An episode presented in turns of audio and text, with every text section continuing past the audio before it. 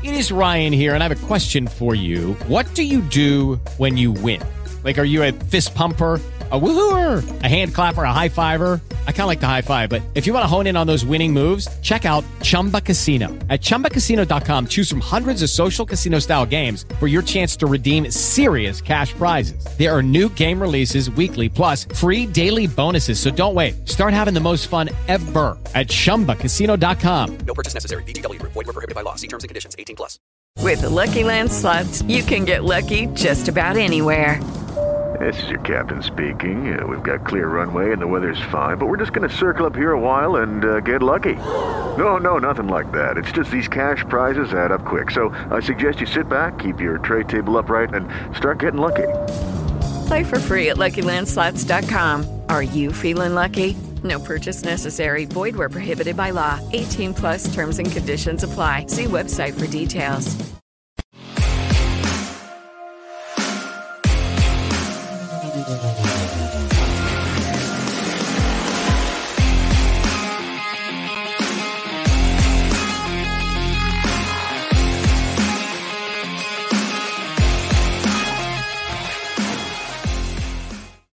Up, everybody, and welcome to a brand new episode of the Hot Mic here on the Outlaw Nation channel. I am the Outlaw John Rocha, joined as always uh, by Jeff Sneider, the InSneider himself. We're going a little bit early. Jeff, uh, how are you feeling? How are you doing? How are things? Oh, I'm good, Johnny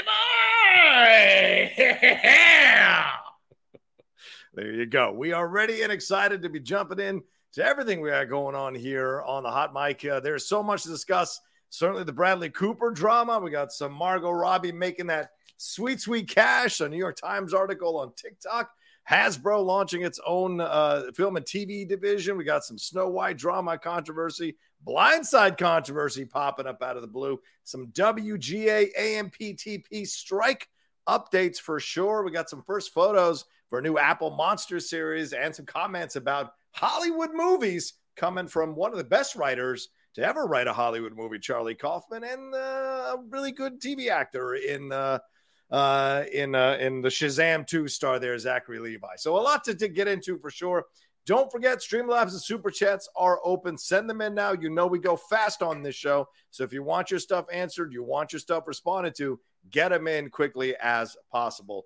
Uh, Jeff, uh, I don't want to waste too much time here. Shall we jump into the first uh, um, uh, subject matter for today? Dealer's choice, Johnny. Throw it at me. Listen, I got no other place to start than with the Bradley Cooper situation. I mean, this is such an interesting uh, situation that's popped up. Maestro, the uh, teaser trailer for Maestro dropped earlier this week from Netflix, who you are having lunch with or dinner with apparently later on today. But what uh, are you doing right now? What? just joking, just joking. Uh, Bradley Cooper, though, drama popped up here with his film Maestro. A lot of people chiming in online, claiming that this is another example of quote unquote Jew face because he's wearing a nose prosthetic.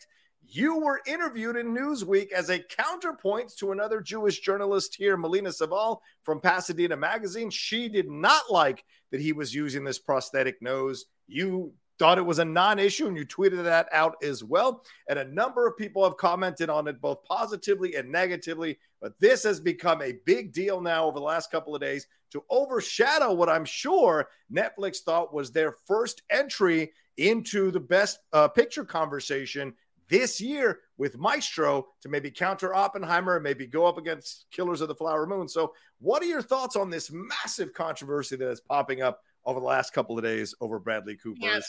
Can you wear can you wear a prosthetic nose to play someone who isn't Jewish? Yes. Of course. Yeah, you can, right? Yeah. Yes. pretty yeah, you can. It's not a big deal at all. So I don't know why we're making it a big deal here just because uh, Bernstein was Jewish. I mean, Yes. this is what actors do. If he did not wear a prosthetic, John, Yeah. then he goes out there and who does he look like? Bradley Cooper. Yeah. Yeah. He looks like Bradley Cooper. So yeah, he's got to put on something to look more like uh, Bern- Bernstein. And it's like I know that people are like, I mean, you're getting all the angles. We're getting the fucking Zapruder tape angles of everyone's nose. Yeah. Okay. People are like, oh, Bradley's nose looks more like Bernstein's nose. He didn't even need to do anything. Like, Right. come, come on, guys. Like sometimes, and maybe you can speak to this since you are an actor after all. Hello. Does does Bradley Cooper maybe need something, a barrier to to help him sink into character? You know, sometimes it helps actors to put Yeah. on a costume and makeup and hair, and it feels like they're inhabiting somebody. Do you think maybe that could help him? So it's more of Cooper the actor pushing for this than Cooper the director. Yeah, I, I think that's what it is at the end of the day. Look, this is a this is a passion project of Bradley Cooper's. Certainly, as um, his as uh, Bernstein's children came out, all three of them in a statement, a very lengthy statement, defending Bradley Cooper's usage of the nose. He was very involved with uh, very involved with having them be a part of the project, having them chime in positively or negatively about how he was going to portray this very famous person and wanted to be respectful respectful to the family. So the fact that they all responded in a positive way about this is another notch in Bradley Cooper's uh, uh, uh, ledger here for how he was approaching this. But his overall reaction to it as an actor, for him, sometimes, and a lot of actors will tell you this, sometimes putting on the clothes, sometimes adjusting the makeup or adding something gets them into the character even more. This isn't what you've seen before, like what we've seen the Jew face controversy sometimes be about, which is the stereotypical, horribly stereotypical idea of the hook nose or the bump in the nose, all of that. You've seen that be a negative stereotype. That is not what he's doing here. It's a very elegant nose, it's a pronounced nose, but it's a nose that matches what Leonard Bernstein did. And by the way, Orson Welles wore a prosthetic nose for every role he did. Every role he did, he wore a prosthetic nose. Some actors need that to dive into the character and really embrace it and leave themselves behind in order to fully embody what this who this person is, you know. And so, yes, we saw a comical version of it in Topic uh, Tropic Thunder with Ro- Robert Downey Jr. did, you know, that character actor. But this is something different, right? And I think this is out of respect. So I'm just really shocked at the reactions here because the nose isn't what we've seen the horrible stereotype of noses reactions are ridiculous. It's because social media just needs a new villain, and you know, just needs grist for that mill. Okay, Possibly. this is a movie. Who produced this movie, John?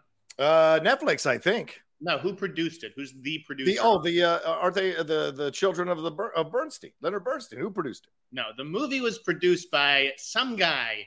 His name is Steven Spielberg. Oh, oh, well, Spielberg, Scorsese, yes, I yes. think is the best known Jew in the world. right? I don't Uh, know. and, and who has been the most outspoken person of the Jew face controversy? Yeah. yeah, yeah, yeah. Sarah Silverman. Sarah Silverman. Yeah. Sarah Silverman is in the movie Yeah. as Bernstein's sister. So Yeah. it's like I don't really think that Bradley Cooper spent the last three years of his life making a biopic about Leonard Bernstein, also that he could secretly wear this, you know, aesthetic nose to embarrass this legendary conductor. Like, Yeah. just such a ridiculous thing. Um, actors act, okay.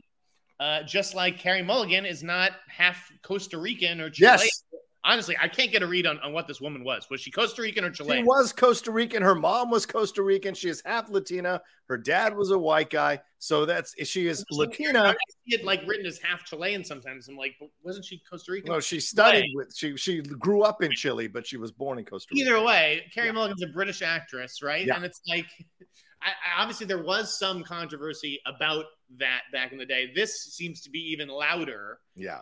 Um, you know, maybe because of, of you know where we are in the world, and obviously anti-Semitism is raging uh, these days. But like, Yeah, clearly, you could say, John, that this movie just has a nose for Oh, controversy. nope, nope. You can say that. You can say that as you're Jewish. I'm not touching that uh, at all. But what, what's your feelings overall, though? Because I mean, Helen Mirren has gotten some pushback for playing Golda Meir. Why? upcoming film. it's like why? I mean, well, you know, you mentioned Sarah Silverman. She has been one of the biggest people commenting about this uh, Jew face controversy, and she, as you said, she's in the movie. But you, you know, clearly there are people on the Jewish side of things, the Jewish creators, who are have an issue with this and have problems with this. You're a Jewish journalist.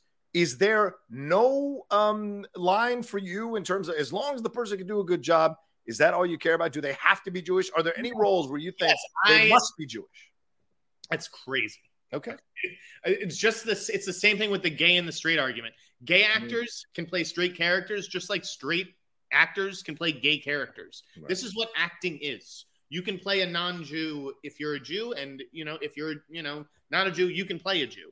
And the whole Jew face thing, it's like it's not just like big noses are exclusive to Jews. Lots of people have big. I have a noses, pronounced nose. Yeah, sure. Right? sure. I mean, to deny the fact that you know a lot of people. I did grow up with a lot of Jews, and there were a lot of big noses. You know, like uh, it's, it's stereotypes are stereotypes because they're rooted in some sort of reality.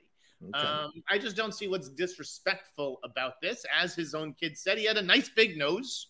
That's part of his face. And whether Bradley, his own nose is closer to, you know, it doesn't matter Mhm. um, because that's just part of how he saw the character. And our noses do get bigger as we get older. yes, every- I've noticed that. And Yes. and he's playing Bernstein into his, you know, later years. It would have been weird for him to have this big, bigger nose as he's older that grew out of what this Bradley Cooper nose at the beginning of the movie. That doesn't make sense. Yeah, yeah, fair point, fair point. Uh, yeah, all right. So, I mean, we'll see in the long run what it means. I think the Carey Mulligan thing is a bit more uh, of a logical controversy to me because I, I we've seen so many actors, white actors, play Latin characters for decades. Let I me, let's think- put it this way, John. Yeah. Name a Costa Rican actress.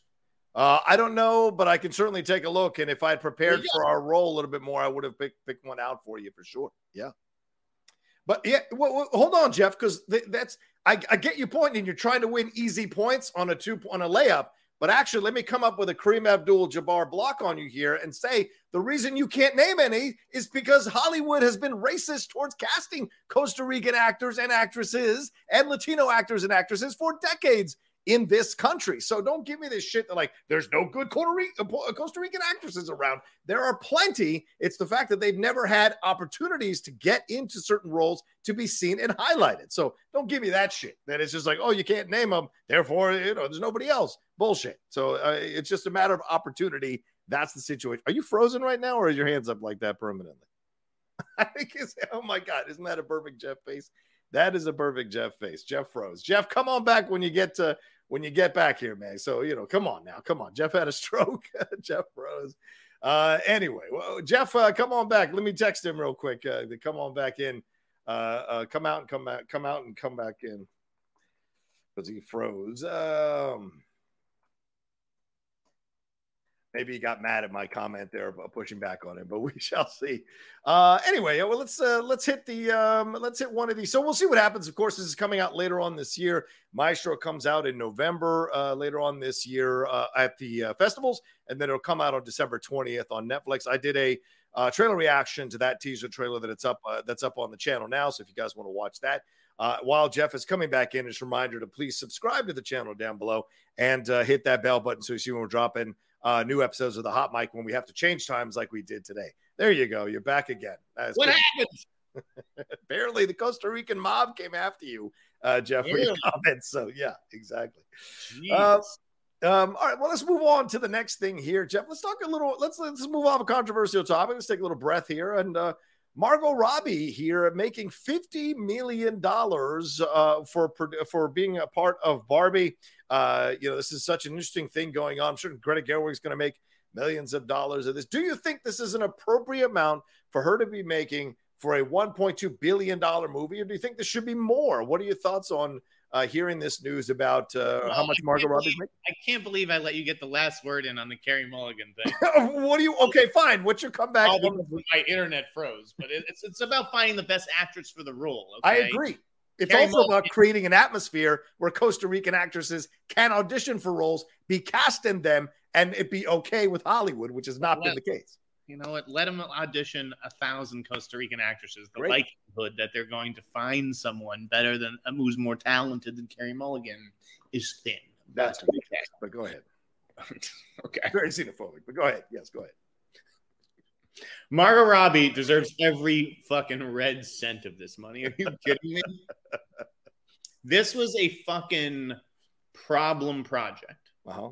that they had trouble developing, that they did not know what to do with. I mean, fucking Amy Schumer was Yeah. going to Barbie. Can you do you think we're at a we're talking a billion dollars, let alone two billion dollars? Like, you think we're talking about five hundred million dollars if it's if it's Amy Schumer? No. I, I think we're talking a flop if we're talking Amy Schumer, to be honest. So, Margot Robbie, Yeah. and, and it's not just what she does as Barbie and on the screen, you know, as an actress. Mhm. Produced this movie.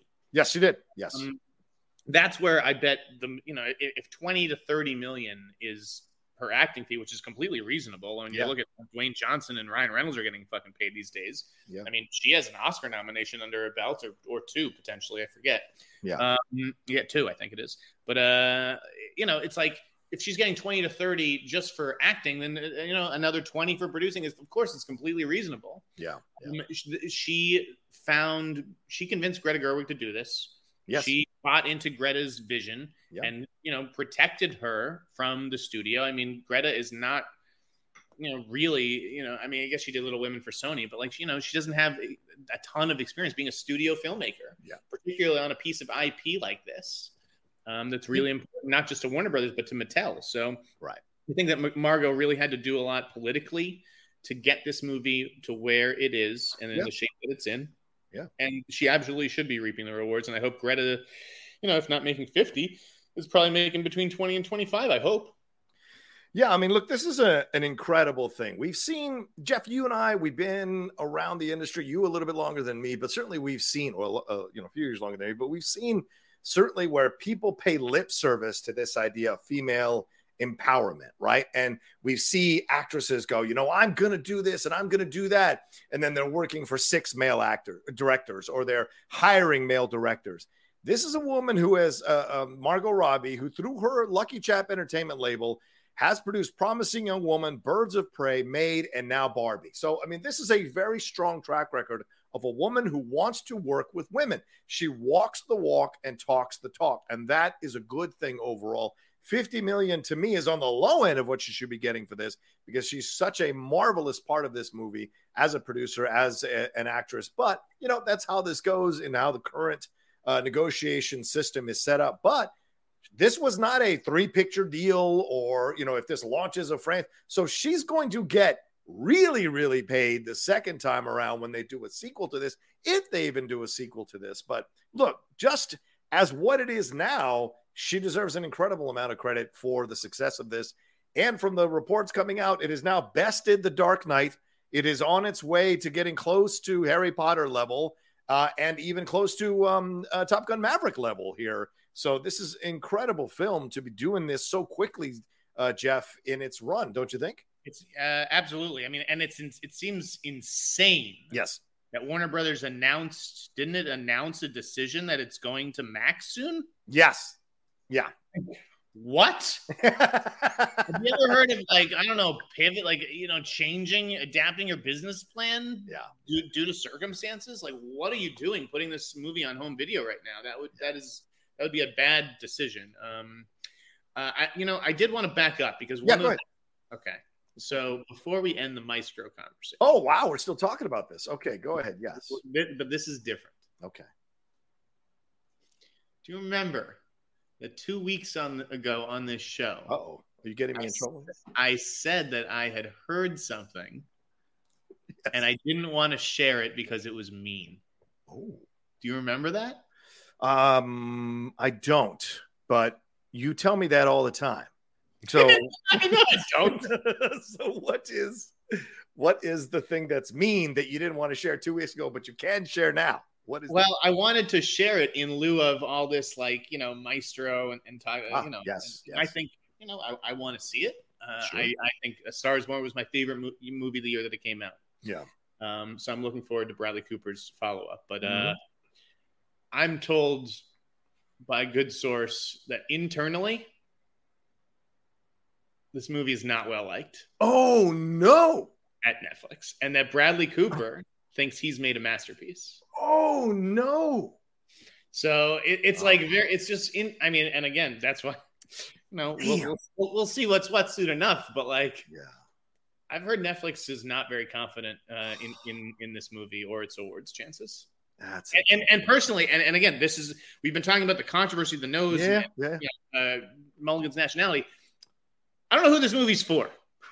Okay, I don't know why. Like Yeah. Le- the, the story of Leonard Bernstein and, and his relationship with with Felicia, like this is not uh, something that I think most people care about. Um, and and I don't think it's going to be.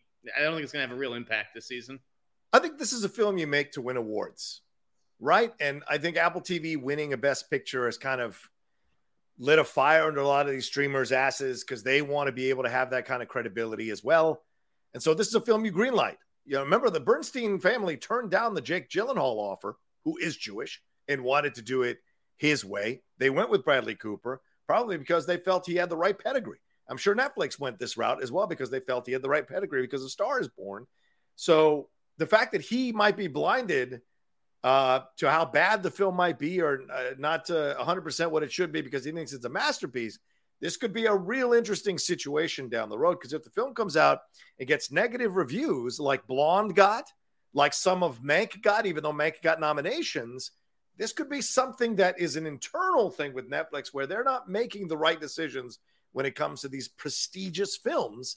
And it could be a situation where Bradley has to defend himself, not only from the Jew face stuff. Now, uh, if the film comes out and is not good or not well received, and we're going to find out in November when it drops in the festivals, Yeah. this could dent his image as a prestige filmmaker, man. Again, I don't know if he's made a quote unquote bad movie. you Right, know, right, right. Hard time buying that. Okay. But it may just be that the awards people just don't feel like they have a real confident hand to play. I, I don't know. Um, but I, I've I've heard things, just rumblings from within. They're like, you know, eh, I, I think that I think it was very telling, and I think people did read into this a little bit uh, that it's not going to Toronto. Oh, go- and and it's not doing Telluride either. It's going to Venice, right. um, which is a little bit different. To a European audience. Right, it's going to Venice and, and then New York Film Festival. Right. Um, yeah, We're- I don't. know. I, I'm not someone who reads into the birth. What festival you're at? Are you closing night or opening night? And what does this say about this? Like, I- just like in general as a reporter, whether it was Bradley Cooper directing it or Steven Spielberg or whether it was Jake Gyllenhaal playing him or whatever, I was just like Gershwin. Whether it's the Gershwin stuff or Bernstein, who cares? Like Mozart and Beethoven, that's one thing, and I get that these guys are sort of our modern day versions of, of you know, or you know, Yeah. Bernstein, but like or Sondheim, I don't know. Like, just this is a this is not going to be a big movie. Okay. All right. All right. Good to know. Good to know about that situation uh, uh, overall. But uh, yeah, I, I hope it's a good one. But if it isn't, I'm going to be real sad because I like uh, Bernstein. Obviously, I grew up on West Side Story, the original. So I that's how I knew Leonard Bernstein. Then I guess it's Bernstein. I guess someone's saying Bernstein. Sorry, you know, Bernstein. the the, uh, wrong the whole time. I don't mean to dead name him. Yeah, Bernstein. I apologize. But yeah, this is something that I'm looking forward to and hoping it's good. And, you know, putting aside the Carey Mulligan issues and whatever, I, I still want to have a good movie and enjoy this interpretation. But I mean, I, I, I liked what we got in the trailer. Um, but you could see it going awry. And you ask who this is for. I mean, who was a person who created the nuclear bomb for? How many people were clamoring for a 1940s film about a guy with mental health issues who ends up creating a bomb that destroys? I guess that's fair. You know I what I'm guess Like, I'm just saying, how, Um, how many people were yeah. looking for that? you know? I'm looking forward to this movie. I just Yeah. I, I didn't share this two weeks ago because I did feel like it was kind of mean and Yeah. unnecessary. But now that I've like seen the teaser and there's all this stuff in the air about and we're talking about it, I was like, eh, all right, I'll let it. uh, well, going back to the Barbie thing, um, it is. You're right. It is set to arrive on digital on September 5th, which is two, about two two and a half weeks away, Jeff. Which is kind of crazy. It's available for pre-order on Amazon for 19.99 already. 19.99. So, I mean, why would you do this? Isn't this shooting yourself in the foot? Wouldn't you want it to have it run as long as possible? Or do they think the fall season will eventually turn on Barbie? Or do they see the numbers slowing down on the box office situation? I mean, that's what numbers do generally. Yeah. They, they slow down, you know, especially when you open like Barbie did. Uh, so that's going to happen. I, I I don't know if it's just like, you know, we want to still like we've made more money in our wildest dreams than we thought we were going to make on Barbie. Now let's use it to boost subscriptions on Max, and and you know maybe it gets a stock bump. I don't I don't know. yeah, I guess I just don't see the logic in that at all. Um, all right, we're at uh, let's let's do one more story here, and then we'll come back and do some uh, Streamlabs and super chats. Don't forget the Streamlabs super chats are open. Streamlabs address right there above Jeff's head. It's also in the description of the video. I'll pin it in the chat in just a second. Let's move on. Uh, fuck, I want to skip over the next thing because I want to spend more time on that. All right, this article about TSG and Disney. Uh, Jeff, this came out uh, that uh, TSG, after investing 3.3 billion in well over 100 films at 20th Century Fox and 20th Century Studios, including the Avatar sequel, has reportedly filed a breach of contract lawsuit accusing Disney of using Hollywood accounting tricks to cheat it out of hundreds of millions of dollars. They allege that Disney is engaged in self dealing by diverting Fox films from a lucrative HBO license to its own Disney Plus and Hulu platforms. They had an independent audit of three films, including The Shape of Water, which won Best Picture, and revealed it's owed more than 40 million just from those films alone. So a lot of people are comparing this to the Scarlett Johansson lawsuit. What are your thoughts on this? And how much is this going to damage Disney financially when you're looking at, at a company that's invested 3.3 billion and wants a return on that investment? Uh, I just think that this is like this is not the way Hollywood helps itself by ripping mm. off financiers. You want to attract money yeah. into the industry. You want these rich oil barons and you know tech people to come in and put money into the industry, but you have to you know you have they have to feel like they're getting a return on their investment and yeah. so many of these people come to hollywood and they say all right i'm going to finance a slate. They make some, some sort of slate financing deal with the studio. Yeah. And the stu- and even if they are successful and it's obviously very you know more movies are probably not financially successful than are. Right yes. You have one huge hit it makes up for it uh, but like you know, the studios do the accounting in a way that it just screws some of these financiers. Yeah. So whether it's TSG, which is you know alleging self dealing here, as with like the Avatar sequel, so like they're getting a cut of this uh, of you know like the the secondary licensing rights, but then yeah. you know in order for you know because they uh, wanted to put it on Disney Plus, right? The movie's already supposed to go to HBO Max. So, so it's like they had to um, you know, they got like a sweet, they basically gave themselves like a sweetheart deal and then yeah. didn't factor in that sweetheart deal into what it pays TSG. So TSG is the one taking it on the chin. Yeah. They're the one paying for that sweetheart deal, really. Um, so it's just like this is bad business. Same thing with Bron. Bron Studios, oh, yeah. their, their name used to be on everything, particularly, you know, over at Warner Brothers. They financed Joker. Joker made a billion dollars. Didn't yeah. cost a lot. Like Bron should be doing very well. Bron went bankrupt a few weeks ago. Okay, so I'm not accusing Warner Brothers of you know fucking with with them or anything. I, you know, it may have yeah. just been a series of some bad bets over there, but like this is not how, what you want. You want Bron and TSG and these yeah. companies to stick around for 20, 25 years, not flame out after five or you know and sue you after ten.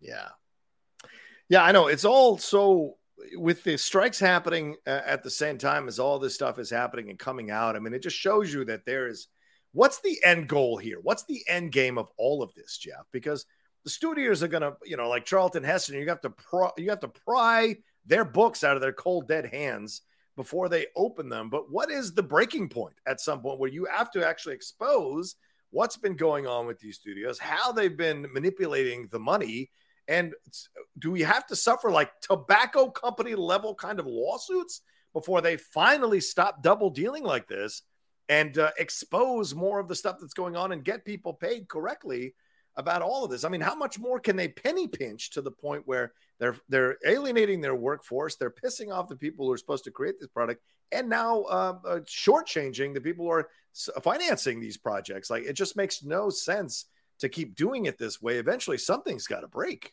don't you think?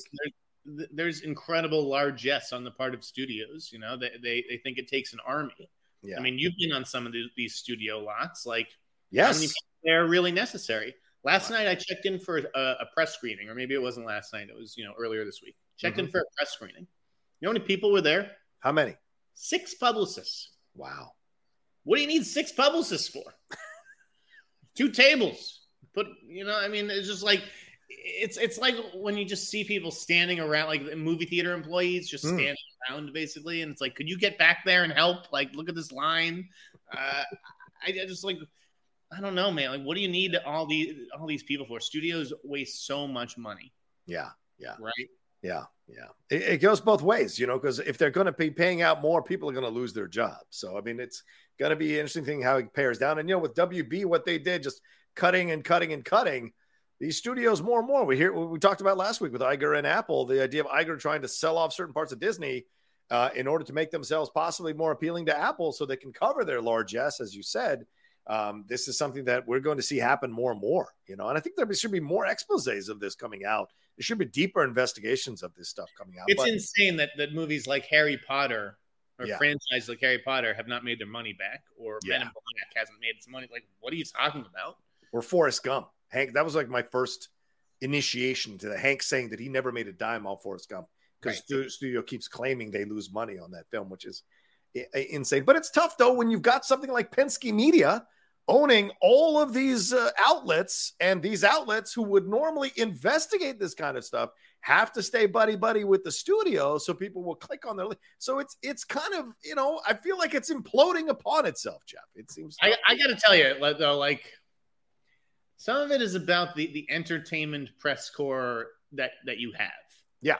So when I was at Variety, I worked with Rachel Abrams, and Rachel Abrams was a great financial reporter who could Mhm. get who could get that kind of stuff. And that now she's at the New York Times. I mean, I I, Right. I don't know another entertainment reporter who's made that kind of leap. Yeah. necessarily. Um, and, and it's just like I don't know that there is a reporter out there who could get financial documents and get looks into some of these books and actually prove some of the things that you know I feel very comfortable alleging uh, here on this podcast. Um, I mean, it, it just you're right. How Hollywood is accounting. Hollywood accounting is like a disease that's plagued the industry and the city for for ages. And you're right that the government should really step in and look at this shit because it is getting laughable. Yeah, absolutely, absolutely. I mean, and, and where are the Bloombergs? Where are the Yahoo New? Where are these people who normally kind of expose? Where's the GQ? Where's the Vanity Fair? Where are these reporters that used to be able to do these incredible dossiers exposing the uh, the corruption going on at these companies? They're Yeah. they're doing Me Too stories and Times Up stories and and you know that kind of stuff, which is great. You know, like Yeah, we, yeah, yeah. obviously reporters, you know, exposing that kind of stuff. Don't get me Right. wrong, but like. Right. That is where those the money to do those sort of larger investigations go. It's you know, and it's it's follow the bad behavior and less follow the money these days. Right. And look, uh, people, I see this comment from Michael Terrell Ford the third. I want to bring this up saying the United States government, yes, they're a massive business. Okay. Warner Brothers is not owning a black box theater doing one, uh, one, uh, one man shows uh, there on a Saturday night. They're a massive business. All these studios are massive business on the scale of regular companies that you don't associate with making fairy tale fantasy movies. They're on that level. So, therefore, yes, the United States government, like they would do with US Steel or coal or oil, absolutely, or gas, absolutely has to look into this stuff and see what's going on here. Because if there's corruption, that means there's money being withheld from the US government that they deserve. So, that's another part of this as well. So, yes, the government should absolutely be taking a look at Yeah, if no one, if there's no president of Hollywood who can sort of get a studio to open its books Yeah. and explain to me how Men in Black has not made its money back, um, you know, like Right. yeah, the then it would have to be the government, the IRS, whatever it is. Yeah, and I think that would be the dangerous part. Michael follows up by saying, I get that. It's the same government that is pro business for decades, for sure. Yeah, you want to foster business, but it's the Republicans who kind of push the pro business. Democrats, maybe not so much overall, though some do for sure. So you'd have to find the right balance before they finally take a look at the studios. Uh, for sure. So we'll see. But anyway, let's take a quick break. Then we'll jump into your Streamlabs and Super Chats uh, when we come back right after this. Lucky Land Casino asking people what's the weirdest place you've gotten lucky? Lucky? In line at the deli, I guess? Aha, in my dentist's office. More than once, actually. Do I have to say? Yes, you do. In the car before my kids' PTA meeting. Really? Yes. Excuse me, what's the weirdest place you've gotten lucky? I never win and tell. Well, there you have it. You can get lucky anywhere playing at LuckyLandSlots.com. Play for free right now. Are you feeling lucky? No purchase necessary. Void where prohibited by law. 18 plus. Terms and conditions apply. See website for details. With the Lucky Land slots, you can get lucky just about anywhere. This is your captain speaking. Uh, we've got clear runway and the weather's fine, but we're just going to circle up here a while and uh, get lucky. No, no, nothing like that. It's just these cash prizes add up quick. So I suggest you sit back, keep your tray table upright, and start getting lucky. Play for free at LuckyLandSlots.com. Are you feeling lucky? No purchase necessary. Void where prohibited by law. 18 plus terms and conditions apply. See website for details. Okay, round two. Name something that's not boring. A laundry? Ooh, a book club. Computer solitaire, huh? Ah, sorry, we were looking for Chumba Casino. That's right. ChumbaCasino.com has over 100 casino style games. Join today and play for free for your chance to redeem some serious prizes. ChumbaCasino.com. No purchase necessary. Where prohibited by law. 18 plus terms and conditions apply. See website for details.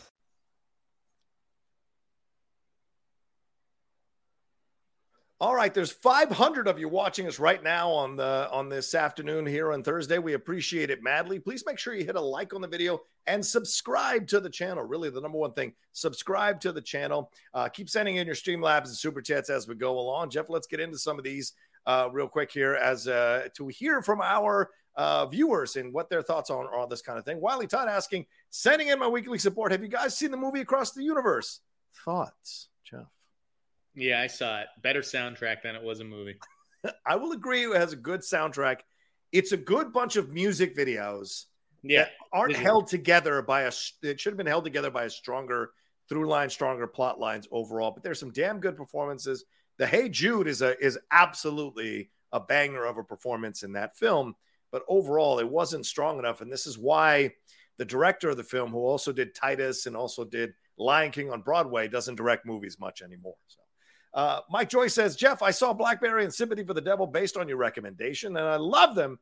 Got any more hidden gems to recommend, Jeff? Ooh, hidden gems. Uh, you know, okay, because you use the word hidden gems, I really think that The Jewel Thief on Hulu was a, a very interesting documentary. Yeah. Um, just like a, a little nerdy dude who was out there running all sorts of scams. Yeah. Um, uh, another like, I mean, I guess just uh, theater camp. Maybe is that That's is that- out now. Yeah, sure. Is that a hidden gem? I really think theater camp was hilarious. Can I throw one in? Um, for those of you who like documentaries on Netflix, we watched The Deepest Breath this week about the young woman who was a free diver and the accident that happened with the gentleman who was training her. It's an awesome documentary, so incredibly well directed. Uh, If you want to watch something, if you're into free diving or don't know anything about it, it'll work for you and you'll enjoy it. It's so well done. Uh, Peter says, uh, with, uh, with the talk around Sandra Bullock, what's your least favorite Oscar winning performance?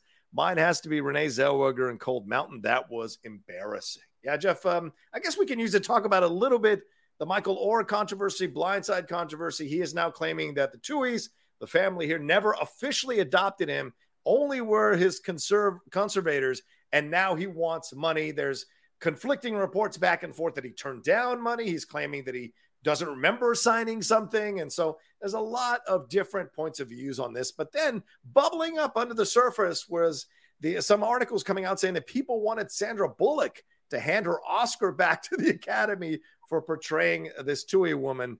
Um, what are your thoughts on that? And then what are your thoughts on the worst or least favorite Oscar winning performance? I don't know that I have a. I'm, I'm I really I'm stumped as far as a least favorite. I would need like a whole list of of.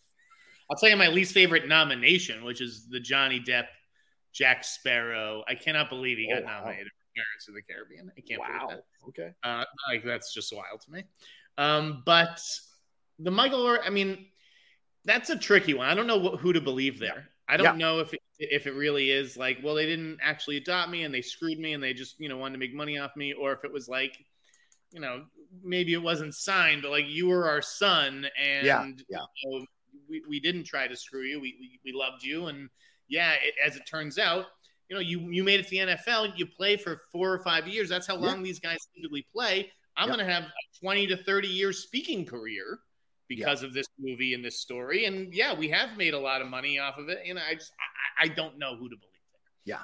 It- it's Um, tough do I think, yeah, do I think Sandra Bullock should give her Oscar back? That's obviously ridiculous. Yeah, it's ridiculous. Uh, she gave the performance. She's, I mean, the people voted for it. Even if the story isn't true, like, again, why do we need this? Did she only win because it was a true story? And we could all feel good about ourselves for voting Maybe. for her? Like, I don't know. and now that it's not true, we feel like cheated. I, I don't get it. Uh, I, it doesn't matter to me whether something's like, and it was a true story. Like. I like the follow up that someone tweeted out. I can't remember who it was. It tweeted out saying they should do a follow up movie where we exp- where we show the darker underbelly of this relationship and everything went down. I was like, that might be a great way to kind of solve the situation uh, to show what this woman was really like and challenge Sandra Bullock to play a villain an overt villain in a movie. That could be really interesting. The famous both sides from Sneider says all in the game. You got to love that one. How dare someone have be able to think like and hold two things at the same time? We're living in a black and white world. Sneider thinks in gray. Great, dude. Toto Dal Dundee says, Hey, just want to say I love you guys and thank you for an amazing weekly show. My favorite content on YouTube. Thank you, Toto Dal. Very kind of you. Skyfree underscore EXC says, Love the show, guys. I just really want to hear Jeff say he looks like a ghoul. One more time, please. No Matt Smith as Reed Richards for me either. Jeff. The guy looks like a ghoul. Okay, not gabagool, a ghoul. Um, but I did want to say, so I've thought about you know the the Reed Richards thing for the last couple of weeks. Okay. want to see now that we're we like, who do you want to play this guy? Because I have I have thought about my guy. So I love how you love to spring shit on me and then expect me to come up with it. And I look like an idiot. Yeah, I'll give you. You can Go ahead. You go first.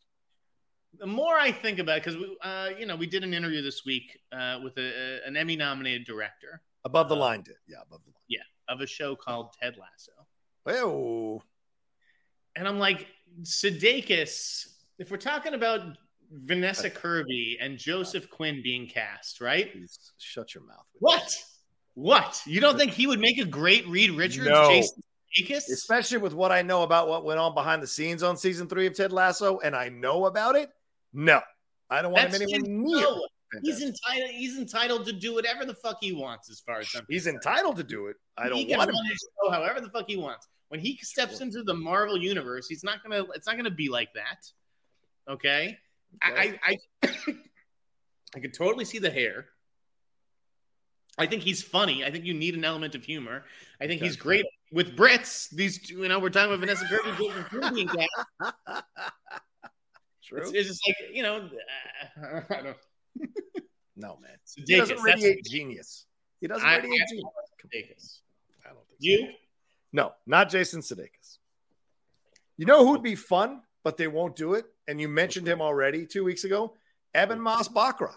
A- After that second season of As, The Bear, as Reed Richards? as Reed Richards, because that guy is intelligent. That guy has a strong energy and presence to him. We and I, I, think he's come into his own even more so recently, and I think he'd be a lot of fun to play that. So, yeah, just throwing it out there. It'll probably end up being Krasinski. I'm telling you right now, they're going to work all the way back around to Krasinski, which is going to be crazy uh, at the end. So we'll see. Would you do? Would you do Bill Hader? As Reed Richards? No. Even though I love Bill, I love Bill Hader. You can't get away from the comic thing. You just can't. And Reed is not known for telling yuck yuck jokes, man. It's not really the same kind of vibe. No, you need someone serious. Cooper would have been a great choice if he wasn't already fucking Rocket Raccoon Okay. or Rocket. Uh, Owen Lanning says if, if I'm James Gunn, I'm putting Glenn Howerton in the DCU as a villain. After Blackberry, he is far more than the always the sunny guy. So, uh, Jeff, thoughts on that? I completely agree. Uh, they, I'll, I'll tell you what. I have heard through the grapevine that Okay. They're going to push him Really? for for Blackberry for an Oscar. Get nominated? Wow. Okay. Yeah, there, there's going to be a campaign uh, for for Glenn Howerton Interesting. in that movie. Sorry, I've got like a little peanut in the back of my throat, guys. I can hear it in your mouth. Yeah, yeah. yeah. What about uh, what about him? What about him for Reed Richards? No. Glenn Howerton. Yeah. Yeah, maybe. I don't know. He seems a little, a little. I don't know. Dev Patel is the choice. Dev Patel is the choice. Uh, Peter says, uh, wait, wait. What about Henry Cavill? What? I mean, isn't that a way to walk into the Marvel universe to play Reed Richards? He is the hus- he is British, just like Vanessa, and so I'm just saying it could Reed be. A, Richards. He's not built like Superman. yeah, uh, you tell me he can't slim down. Henry got big for the role. Henry can slim down. Henry would be an interesting choice. Put some glasses on him. Get a little Clark Kent vibe messing around with Reed Richards. I'm just, I'm just saying. Peter says Aubrey Plaza is half Puerto Rican. Maybe she could have played her, but no, she doesn't look like. Um, It's Costa Rican. yeah, it's Costa Rican. Right, exactly. Robert, what? what why are you doing your Harry Carey? It's Costa Rican, man. Um, Robert Giaquinta says, any interest in landscape with invisible hand? Had no idea it was coming out this weekend. I like Cory Finley's previous work. I'm not aware of this. I was sent a screening for this. I had no idea who this was, so I didn't watch it. What are your thoughts on this? This is an interesting, watchable movie that is not good. Okay. Uh, first of all, I mean, it, I I still can't believe that they did not change the title. I mean, Landscape with invisible hand. you guys should have seen Frosty and I after the screening at Sundance because the publicist like cornered us and asked what we thought, and we're like, listen, you know, X, Y, and Z, but like this title is maybe the worst title in the history of fucking cinema. Who is going to see a movie called Landscape with Invisible Hand? Uh, like again, it, it's it's a very weird fucking movie. I mean, it's Yeah. like aliens. It's like an alien invasion thing, and um, they watch us for their own entertainment, and it's bizarre. But uh, T- Tiffany Haddish, Josh Hamilton are really good. Um, I just can't recommend it. And this is the guy who directed Bad Education, which I thought was a really good film. Really with, good. um, yeah, with Hugh Jackman and Allison Yeah, Janney. and Thoroughbreds. Right. And two episodes of We Crashed. So clearly a good director, you know? Talented guy. Um, Yeah. just bit off a little more than he could chew. I think with this one. This is, I mean, this was going to be tricky for anybody, like balancing tones and genres and shit in this. Fair enough. Wasn't Anya Taylor Joy in Thoroughbreds? Isn't that the one I'm thinking of? Yes. Yeah. And Olivia Cooke. All right, Olivia Cooke is great. Jughead One says, Hi, John and Jeff. Looking forward to seeing Blue Beetle this weekend. Love and respect from the UK, my brothers. Yeah, Jeff. Jeff. Jeff. The reviews have been great, Jeff. It's in 85, 87 percentile over on Rotten Tomatoes. It's good stuff, Jeff. It's good stuff. Jeff. Why don't you give us your? Why don't you give us your review? I mean, Not yet. We're going to lead to that. Not yet. Uh, J. Scott Friel said, Howdy, gents uh, from the attic. What's up, Scotty? Have you discussed the Tron Ares director's Instagram vent slash rant? Do his comments cause more harm or good? Yeah, Jeff, did you see this uh, this week? I, I left it off the rundown, but we can certainly uh, talk about it if you want. What did you think of these comments from Joachim I mean, I I get it. Listen, everyone's frustrated. Everyone's entitled to take to social media and, and they're going to vent their frustrations. That's what we do. That's what it's there for. And if I was a director of a huge fucking movie who's been prepping it for the last year and we're, we're about to shoot it next week, and it's like, ah, we, we you know, now it's all going to fall apart, and I got to send 150 crew members home because the actors are still on strike. I mean, it's not the actors' fault. I don't think you can blame them. No. The No, AMPTP is the one driving the hard bargain or whatever. But uh, yeah, it sucks. So my heart goes out to him. It goes out more to the 150 crew members. Yeah. Um, Who were laid off? Frankly, you know, per, my personal opinion of it all is that Disney probably shouldn't have been even making this movie in the first place. How dare you? Keep it down, man. Yeah, uh, he, he- this were his comments. The AMPTP, SAG AFTRA, and WGA need to speed up the negotiation process and not leave the table until it's done. This is Hollywood. We close deals for breakfast, baby. Why do we suddenly have all the time in the world when every day is so precious? He goes on to say that everything is frustrating about this. Uh, it's time for diplomacy so we can get back to work. But he also chimes in about AI, saying it does need to be regulated. There's no doubt about the threat uh, that technology poses to all creatives. So staying on that wavelength, but basically just saying he wants everybody to get back to work. So figure this shit out. Basically, is what he's saying. So you know, not a negative. John, if nothing glowed in this movie, right? If nothing glowed, would, would anybody give a shit? Like, isn't that the whole like? That's like the whole franchise is just glowing shit, right? It I'm looks gonna- cool. I'm not cool gonna- lights, cool music. Who cares about anything else? Speaks to technology, man. We're obsessed with technology. It speaks to technology for God's sakes. And and I get you know the idea of a walking sentient AI that escapes you know into the, the real world is an interesting It's a commentary. idea. I just like it's you know like I wrote on the site this week. I don't think that the Tron franchise is the right vehicle for that idea because it, it makes it too expensive. Uh, how do you make this movie? I mean, I don't know what the budget of this one is, or if it's more or less than than Tron Legacy, but you have to account for COVID costs now, which could Sure. add you know up to fifteen to thirty million dollars to a budget or whatever. The last one got to four hundred million. Are we living in the same marketplace where this one could get to four hundred million? Yeah. Or you know, I just don't see how this makes money for them. Yeah. It would have to be like a Matrix type level movie that no one saw coming as a third installment in a franchise that has very much been a niche franchise. Like every one of those films has not come out and been a massive box office success, either Legacy or the original Tron. So it would have to be something that really kind of shocked people in its creativity and its story and its uh, ability to really uh, affect people as they were watching it. And I don't know necessarily if that would be the situation in the end with it, especially with Leto, especially with that director. Yeah. So, yeah. Like yeah, like Le- Leto, like really, and and it wasn't a big part of that second one. Like, all right, I want to see like a de-aged Jeff Bridges, and then the continuation of that. Oh character. yeah, yeah, yeah. Like Yeah. you take him out of it. If, he, if he's not coming back, we don't know if any of the legacy Right. people are coming back.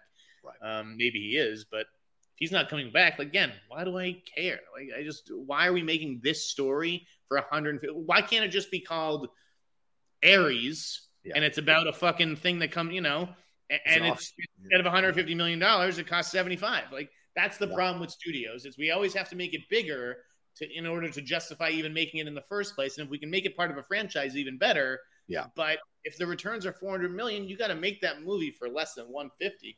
Yeah, it's a good point.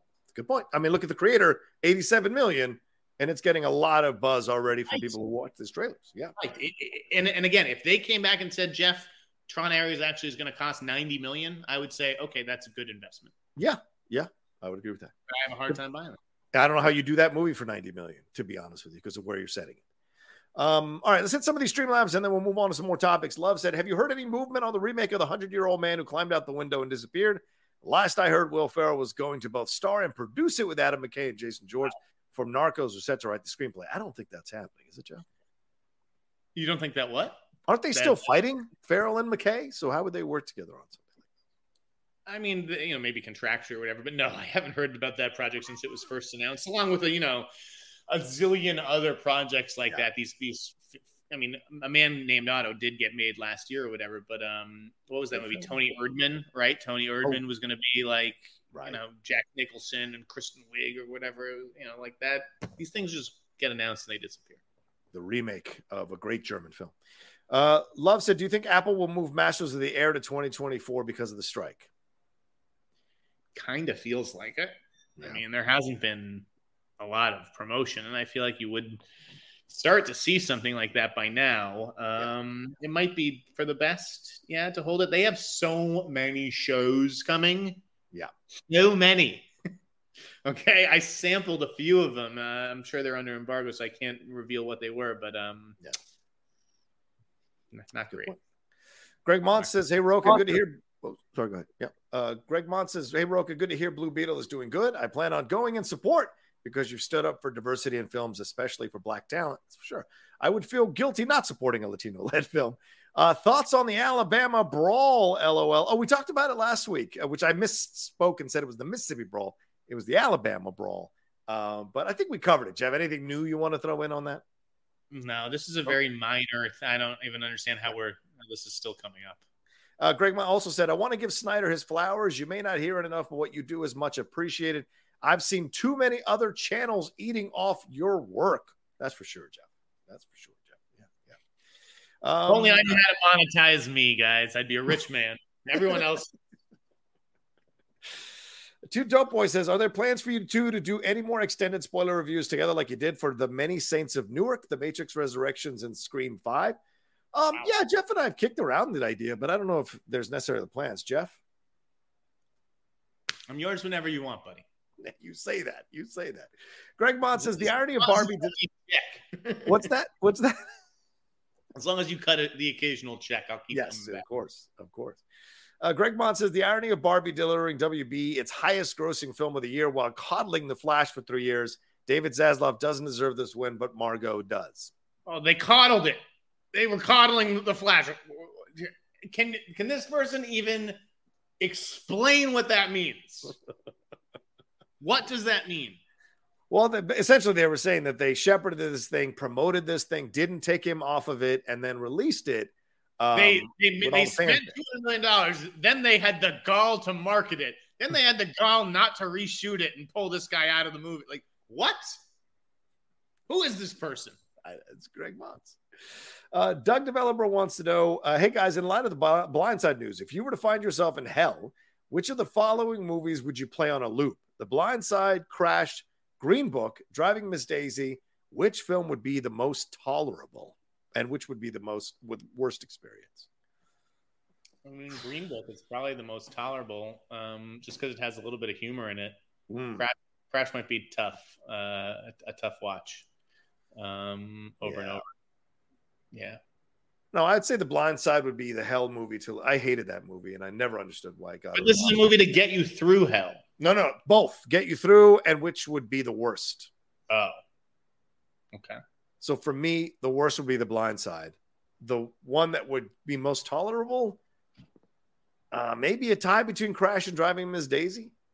You know, I don't know. That's my thoughts. I like Driving Miss Daisy. God, forgive, odd question. God forgive me.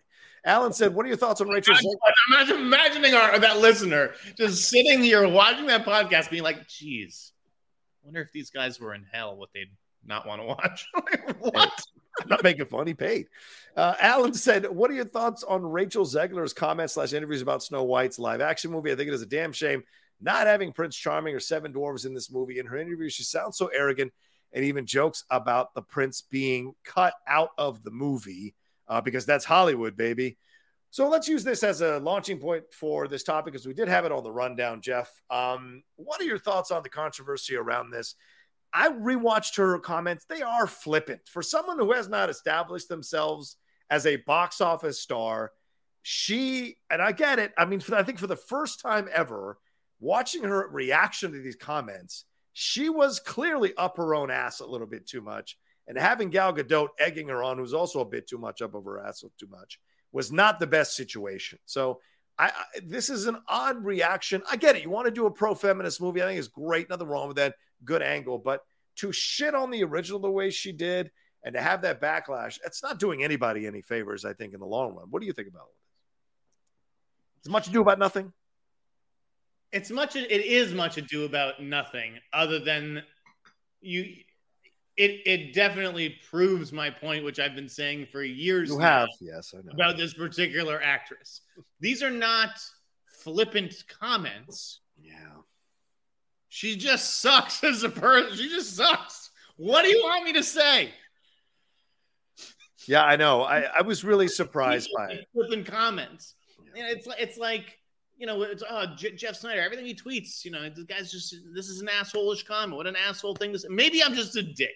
Maybe that's just me. You know, I'm not trying to be an asshole. This is just how I think, and that's just how she is. You know. Yeah. Let me tell you, I got so our our, our, our famed very good source uh, Mhm. dr- dropped in with a note about that.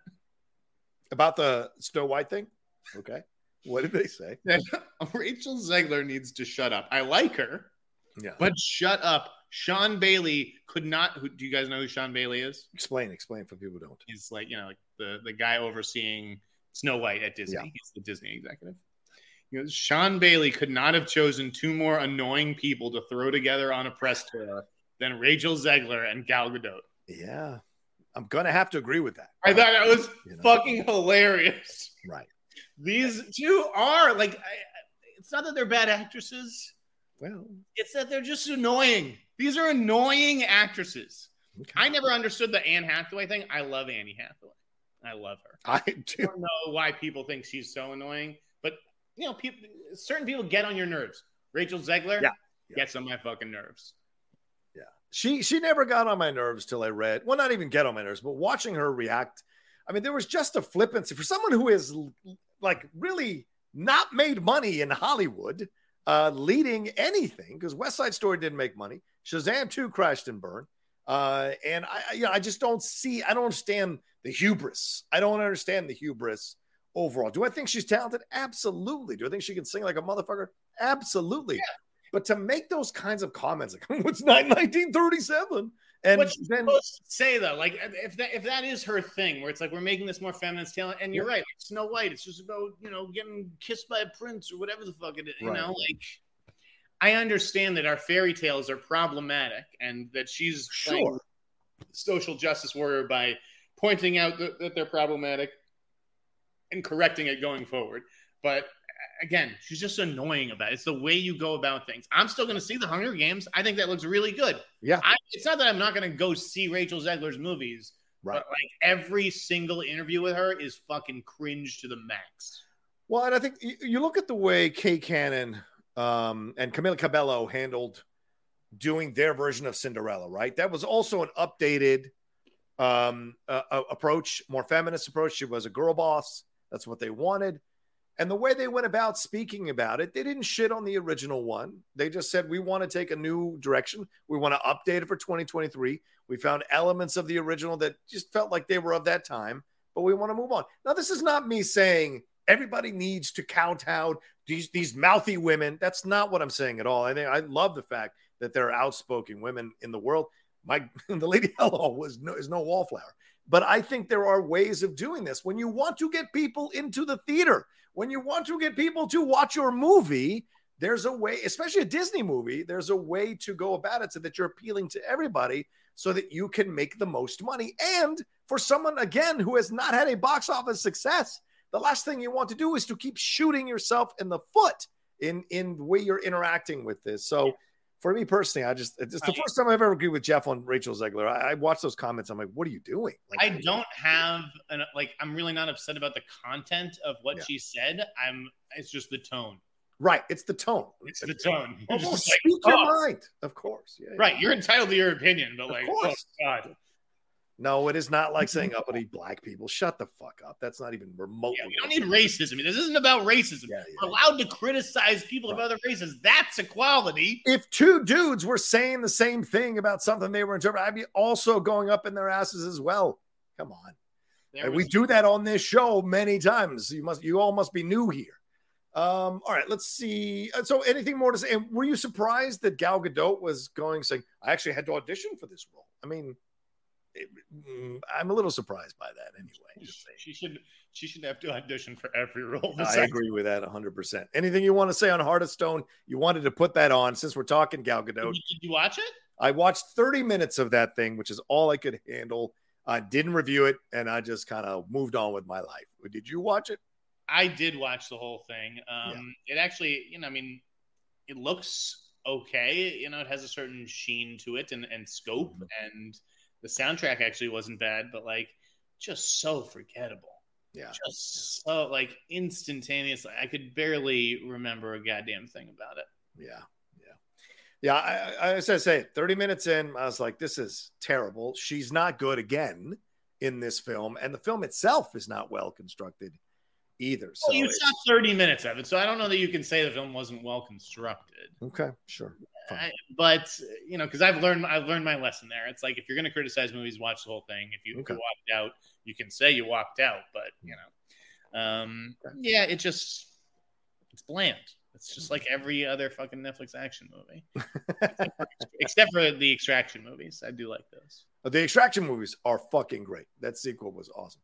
Wait, real quick before we jump into another break, Jeff, the uh, one of the producers of Winning Time tweeted out that he wants people to promote this show because the numbers are down for the second season and they're afraid they're going to cancel it. And this is a show that's a favorite of the hot mic. Both of us love Winning Time. What can we do to promote this to get people to watch this show on Max? Jeff. And we can talk about it here, and I can tell you that I've seen the whole season and it's fantastic. Uh, I don't know what else I can do besides that. I mean, you know, Max is either going to spend money to promote this thing or not. Uh, I thought, you know, I, I tweeted, I think it was in May or something, that they were going to give it a real push during the NBA Finals. They did not do that. Yeah. They they basically, I think that there was uh, that the teaser came out like before the last game of the NBA Finals or something. Yeah. The finals were basically over uh, by the time HBO started on this whole campaign, um, and I think that they should have advertised it more during the NBA playoffs and everything. Um, I also get that it's like a niche thing. Like people, they want they like sports because they like the real drama of it. Yeah. Who's gonna win and who's going to lose. I don't know that they necessarily need to see reenactments of games that they they already know what's going to happen. Even though I, again, I think it's fascinating as a Celtics fan. Right, right, right. I don't know if a Pacers fan feels the same way about this show. Um, you've got um, uh, this is a perfect example. Brian Brawler saying is it's on Apple TV, right? Not Max. That tells you how little they've promoted the movie that Bryant doesn't know that it is on Max, not on Apple TV. It It's an probably HBO show. That's what no one knows. I Right. mean, that's the thing. Why are we even talking about Max? This Right. is HBO. Everyone Right. should know that. It's an HBO show. 100%. 100%. Um, all right, well, let's take a quick break and we're going to jump into some more topics here, especially a big topic on uh, the New York Times article and TikTokers right after we come back after this. All right, y'all keep sending in your Streamlabs and Super Chats. We got almost 600 of you watching us right now. Make sure you hit a like on the video, subscribe to the channel, uh, and leave a comment down below if you're watching later, and a lot of you do. Jeff, let's move on to our next topic here. This one having to do with the New York Times article uh, here that was uh, profiling what I've come to discover is a thing called MovieTok on TikTok, uh, profiling some reviewers, reviewers who are uh, who are on TikTok and have large followings, and the way they speak about movies, the way they approach movies, and the way they're being paid by studios, anywhere from a thousand to thirty thousand dollars to promote movies um, overall. And some people were profiled here on this and spoke about it. I look at Brian Lucius, who's saying a lot of us don't trust critics. Um, and he said that uh, they watch movies and are just looking for something to critique. Fans watch movies looking for entertainment. This is just an extension of what we've seen growing over the last few years, Jeff. A difference between the critics and the fans who watch these movies. What was your thoughts? And there was a lot of pushback and a lot of people calling out this article uh, as uh, being uh, disingenuous and how it was portraying a lot of people in MovieTok. Uh, and then a lot of people came after it saying that this shows you the level of uh, critique that you're getting and accusing these people of being positive about movies because the studios are paying them to be positive about movies, movies which is an age old accusation. What are your thoughts on on this article and the reactions? I mean, I thought it was sad and depressing, but I think that there's, you know, eh, the line has been blurring between critics and influencers for critics and influencers for years, and this is what it leads to. Yeah. Okay? I think that there's a lot of influencers influencers out there. I don't know why I can't speak all of a sudden who think that they are critics because they are criticizing a movie. Yes. Uh, you know, but I, I think that once you accept money, it changes your status. I mean, it's 100%. it basically makes you a promotional partner. Yep. And so, and I've been to you know a couple of these screenings uh, from time to time or whatever, but like, you know, when you think about it, Spider Man, Batman, these are movies with huge promotional t- tie-ins, things like that. They have their own screenings for, for those people. So, like, oh, we're gonna have the Coca Cola people, the McDonald's people. They have screenings on the lot for those people, and those are the screenings that influencers belong in Yeah. um, not press screenings. I think that a pre- and I think that the blurring of okay, well, this is a screening for press and influencers, and then the press sees the influencers, Yeah. right? And, and uh, again, these are not the same the same people, but and they have different functions. Um, I, I, I think it's. I mean, is, is part of me jealous? Is part of you jealous? I, I assume so. I- No, I, no. But if I hear some one of these fucking guys getting ten grand I don't care. Movie, I, yeah, I wish I was getting that, but I also don't have the reach of this person. Probably Sure. not that I think that this person is actually influencing ticket sales. They that's the thing. I have a Yeah. friend, I have a buddy Matt, who all the time he says, "Oh, this person's so famous, eight million followers on on TikTok. How many mm-hmm. followers do they have on Twitter? Four hundred. I mean, it's it's just like this is a different platform with different metrics, and just because someone has millions of followers, it's not like they have million of millions of followers on Instagram or Twitter or whatever. Yeah.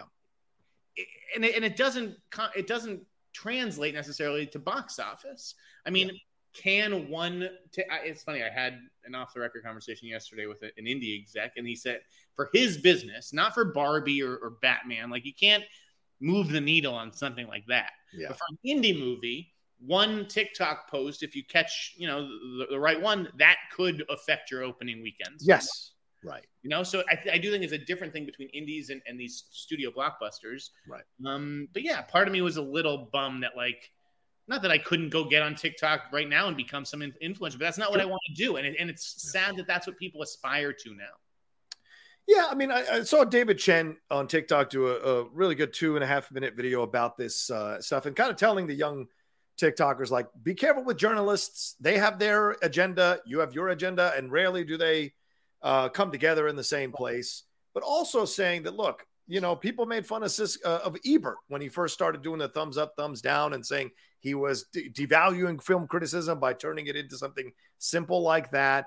And so he likened it to that. That every time there's a change, and of course we go back to the 1950s when Truffaut and all of them initially started out as film critics who were bashing the old established film critics who weren't real. So this is just rebellion within the film criticism community that happens every few decades, right? It just it just happens. I get it. I think there is something positive for the smaller movies for sure. But I mean, this idea that these people are going to be paid by studios and then somehow be seen as independent creators, I think is ridiculous. I I don't trust any of them if they're paid by a studio. I don't get paid by a studio, never have to my recollection. Do I get swag and put it on my shirt? But it's up to me to do it if I want to do it at all. But no You studios ever You do feel a little pressure to, to post the stuff that you get, don't you? only because it means I won't get some more stuff down the road. And who doesn't want free shirts or whatever? So to me, it's more it's that simple. But the idea of getting paid, Jeff, I liken it to Right. what was happening before we left a certain outlet. And someone was saying you can only post positive stuff, only talk positively about movies. I, you, the reason I start the show is not so that I could somehow make, you know, a, a lot of uh, sell us out. It's just not my thing, it, my instinct to Yeah. be able to do that. So I don't necessarily chase that. But I will say this the article opened my eyes to the idea that, that I could be doing one minute videos on TikTok that are informative about film, that are my points of views about film, that could be a lot of fun where I'm not chasing doing those kinds of things. No, I don't have any judgment on the people. I don't trust their judgment, but I don't have any judgment on them. I know Straw Hat Goofy. I've met him a couple times. He uh, he's a really decent fellow, but there are other people who are carnivorous at work in that, and they are like um, fake as fuck. They work rooms. They try to connect with publicists and people involved in the studio. They try to make themselves seem more important when really they're nothing. And I've seen that happen a number of times. Straw Hat Goofy, though, Yeah. paid, right?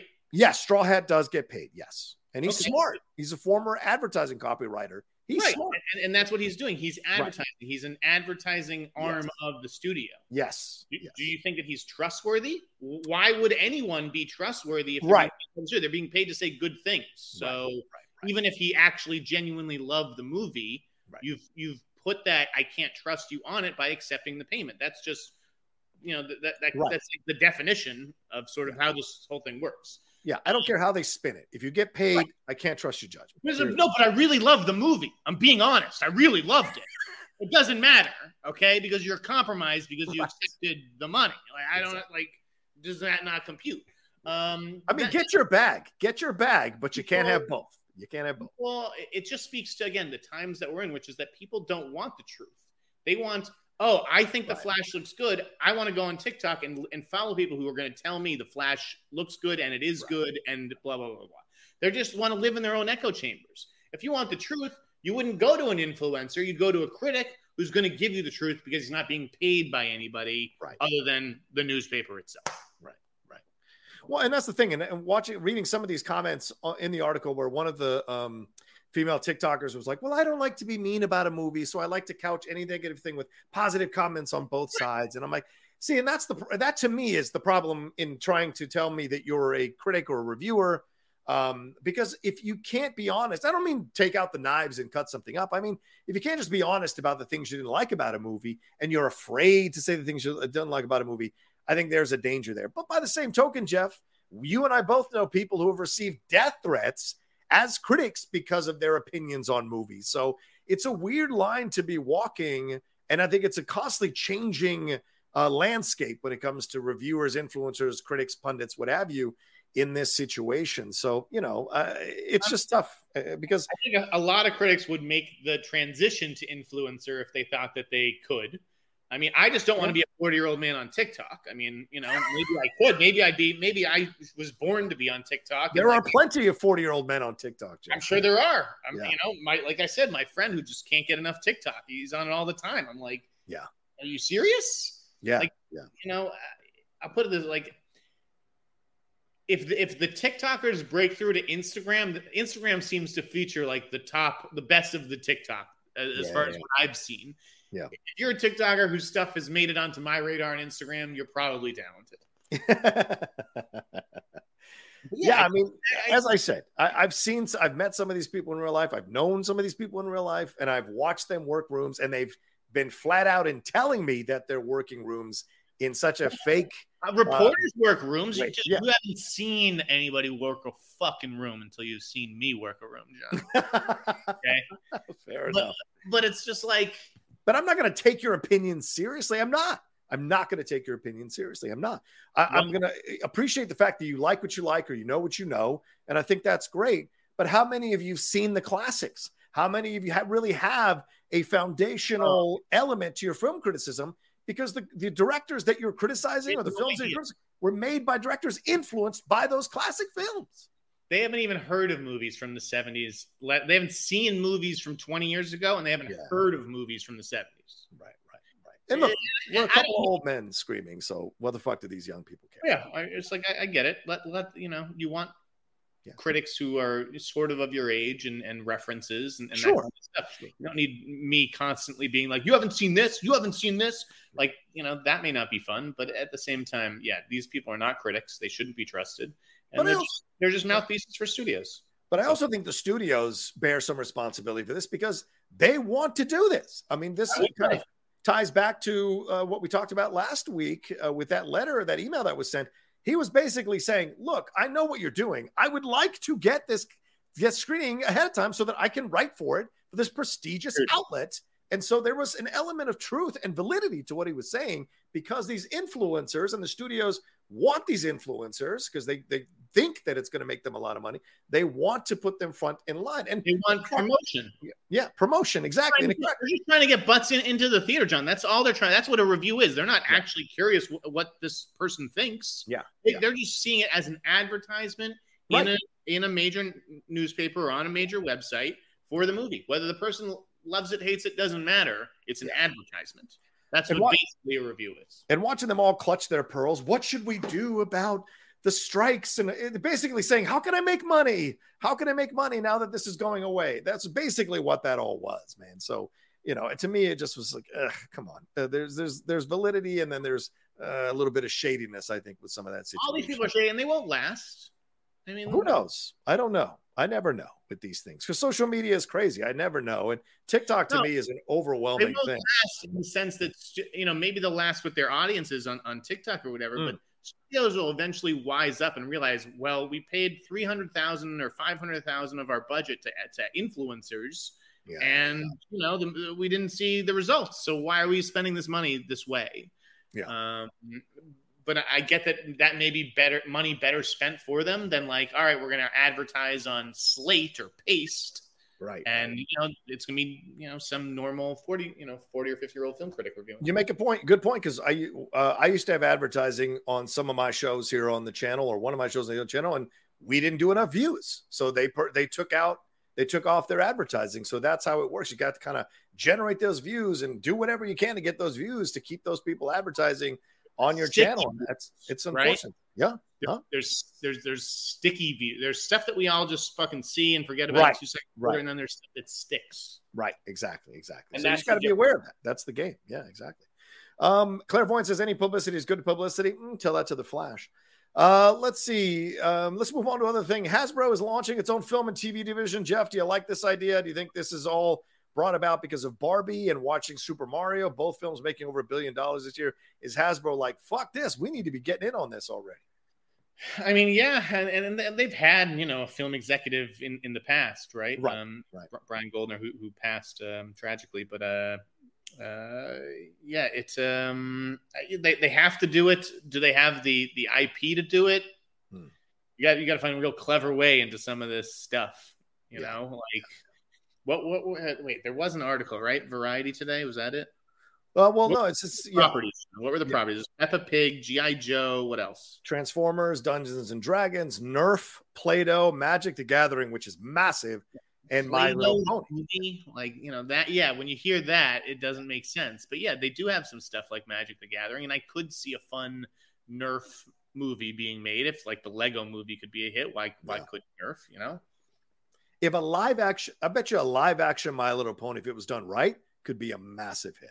It could be absolutely, especially because like my, I don't know if people have watched My Little. I mean, my full disclosure, Michael Vogel, member of the Geek Buddies, an executive producer on My Little Pony for a number of years.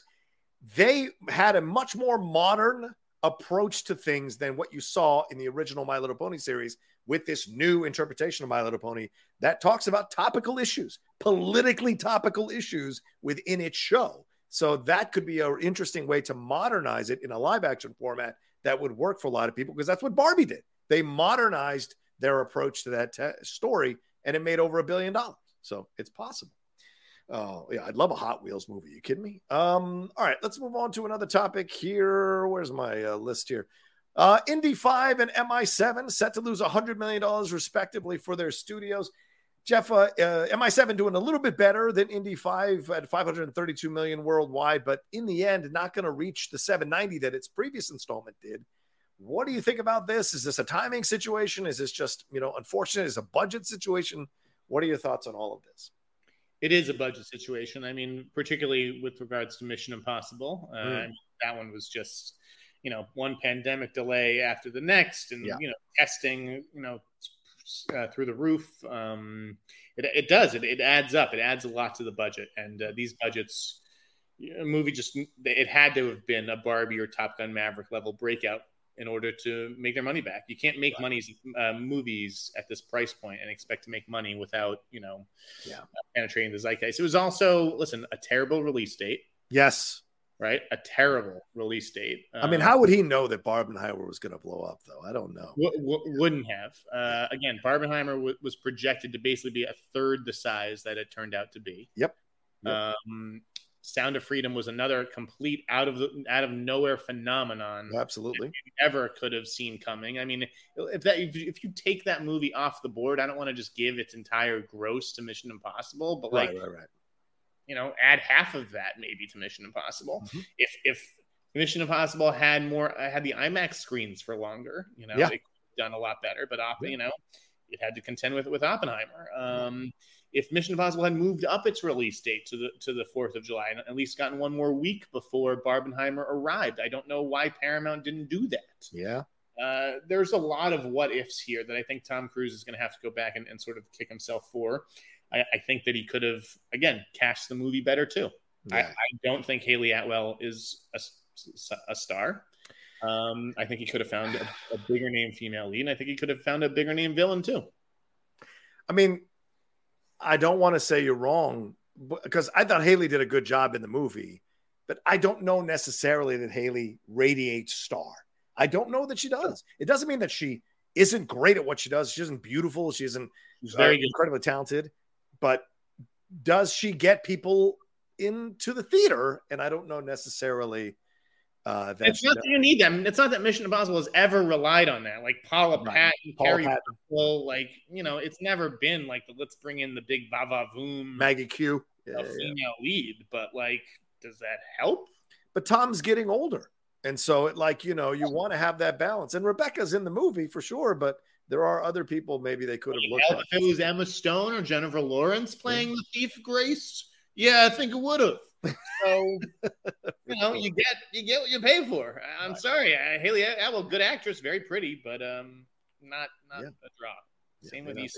Like good actor. I, I liked what he did in the movie. If you know Esai is fucking Jake Gyllenhaal or something, that's a different thing. I want to go see Tom Cruise fight Jake Gyllenhaal the same way we wanted to see him fight Henry Cavill. Yeah. Tom There- Cruise, you know, There you might be truth to what you're saying. There might be truth to what you're saying because you're, because Eastside did a good job, but. Jake may be a bigger draw. That's a fair point. Yeah. Anybody, anybody would have been a bigger draw. Okay. You might have been a bigger draw. no, it's not true. Uh, let's go to Writers Guild and AMPTP strike updates. I know we're getting close to the end of the show here, Jeff. We got, I know you got to get Yeah. going, but Shit to do. Yeah, yeah, I know, I know. Uh, so uh, there were mixed results here, according to the source, according to sources uh, for the trades between the meeting that happened earlier this week between the WGA and PTP. We, we're 106 days into the strike. The WGA responded to the AMPTP's offers with sources for Variety indicating the WGA, WGA quote did bend slightly on a few items, but quote did not offer the significant concessions that the studio side was looking for in response to its own offer. SAG is still waiting to negotiate. Duncan Crabtree Ireland said, "We are very eager to get back to the table with AMPTPT as as we said every every day. We're happy that they're back to the table with the WGA. So, do you think this is all just for show, man, or do you think they're really trying to resolve this thing at this point, at this stage of the strike? I can't tell. Okay. Right? I mean, that's the thing. It's like you almost can't believe what the studio's doing or, or saying. Mm. because you know it's kind of they're all kind of duplicitous but um I, it does feel like there is some momentum and some room for optimism Okay. some reason for optimism so going back to you know my, my good source this is kind of Yeah. the way that they laid it out um they think because i'd always heard that that it was going to be sag that they close the deal with first and and then the writers will come in after right that they need they need the actors back to promote the shit that they already you know are putting out Right, right, right, right. so that they can shoot the scripts that they already have Right. So it seemed to me like getting sag back was always more important this person said they're going to get the D- WGA deal done first so they can get writers back in the room again and restart the pipeline, right? Because that's where it all starts from is Right, right. you know writers. So he thinks that that they are working towards a, a WGA deal. The WGA is going to have to give on certain things. I mean, you're not going to get everything you want. So- I don't know. I don't understand its a militant, seemingly militant stance. Yeah. Where it's like these are the fucking things we want, and we're not fucking leaving until we fucking get every one of them. Like that's not really how a negotiation works. So it, it is going to have to give. Yeah. Um, they the the source thinks, or from what I've heard, is they they you know they're targeting Labor Day. They would love to get this all, the WGA Okay. done by Labor Day and Okay. then SAG by mid October. Okay. Um, because if you do that, then there's, I think I'd read that if you get them back, if you get the actors back, the writers back by Labor Day and the actors back by October, right? Right. Then the actors can, the, the writers can write the Law and Order episodes. Yeah. Right. September, October. Now you shoot Law and Order in November. Yeah. And you get Law and Order back on the air in, for February sweeps or, you know, what- whenever the fuck sweeps are. Yeah. Yet instead of a 22 episode season like most, you still have a 12 or 13 episode season that ends on time next May. Yeah. Okay.